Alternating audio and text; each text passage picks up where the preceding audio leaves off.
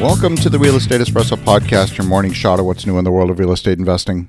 I'm your host, Victor Menasce. On today's show, we're answering another listener question. Today's another AMA episode. That is, Ask Me Anything. I love to answer your questions, and if you have a question you think is going to be of broad interest, send it in. I'll answer it live on the air. Send your questions to Victor at victorjm.com. That's Victor at victorjm.com. Today's question comes from Emilio in El Paso, Texas.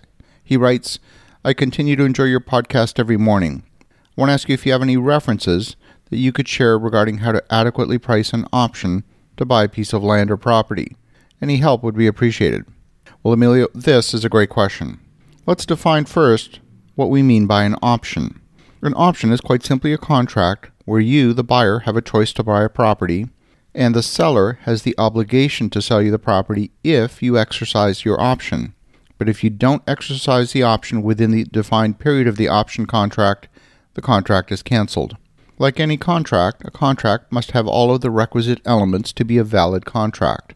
It has to have an effective date, an end date, any cancellation terms, a purchase price, and consideration. Consideration is an exchange of money. Often, this is merely a, an earnest money deposit towards the purchase price. Of course, the contract must also define exactly what is being sold, and in real estate, that usually consists of a legal description of the property.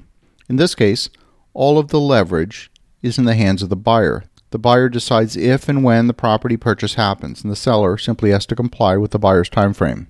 A simple option contract is distinct from a second form of option contract that puts a little bit more of the negotiating leverage in the hands of the seller. The second type of contract is called a right of first refusal, and in that case, the buyer has the option to purchase the property at any time within the contract period. But if the seller presents another valid, legal, firm offer, then the buyer has the option of matching the price in terms of the second offer in order to remain first in line for the property. Gives the seller a little bit more control, removes a little bit of uncertainty. Not entirely, but it gives the seller a little bit more control. There's several ways you can structure an option in order to meet your specific needs as a buyer. Depending on the nature of the project, you may require more or less time to exercise that option. The terms that will be acceptable to both buyer and seller are a function of the amount of time you want the option to remain in effect. In a lot of cases, if that conditional period is short, in the range of weeks or maybe even a few months, you might pledge a fully refundable deposit, and in that case, you're getting a completely free look at the property. But if you're looking for a longer time period, and the seller actually wants or needs to sell the property, they're likely to demand a higher payment in exchange for the uncertainty in the sale of the property.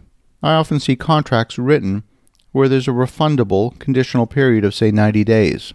That's a free option.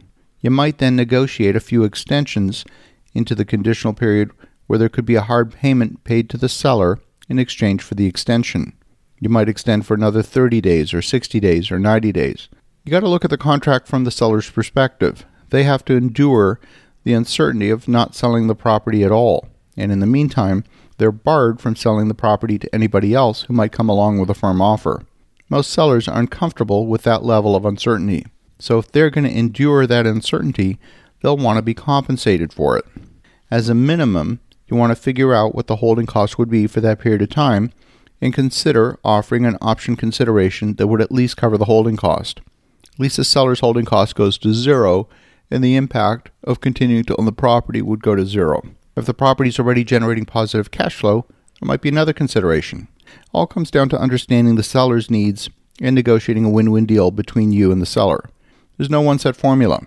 There's other types of options. For example, if you have a particularly large parcel of land and you don't want to purchase all of that acreage at once, you might consider writing what's called a rolling option contract. Let's look at a simple example. Let's imagine that you have 100 acres and you agree with the seller to rezone and subdivide the land into 10 acre parcels. In a rolling option, you might purchase the first 10 acres but retain options on some or all of the remaining 90 acres. And once you purchase the next 10 acres, you might consider extending your option again to encompass more of the remaining acreage. The seller will no doubt want to know why you're looking for a long option period. It could be for any of a number of reasons. You might need additional time to get a zoning approval for a new use of the property, and the timeline could be outside your control. But armed with that new entitlement, the property could now be worth the higher price that you're offering. So, Mr. or Mrs. Seller, if you want that high price, then we need somehow to generate that value. It's not fair to ask the buyer to carry that risk alone. Maybe there's a known defect in the property that's going to take time to resolve. It could be a title issue or a known environmental issue that will need to be remediated. That all takes time, and it's perfectly reasonable for the buyer to ask more time in that conditional period.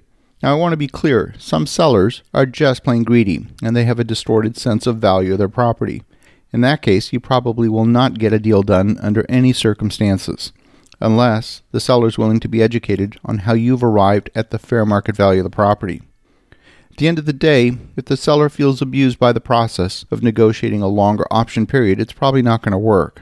But if you strike a deal that's fair and considers the needs of the seller and the buyer, you can often get a fair price for the property and a fair price for the option consideration in the contract.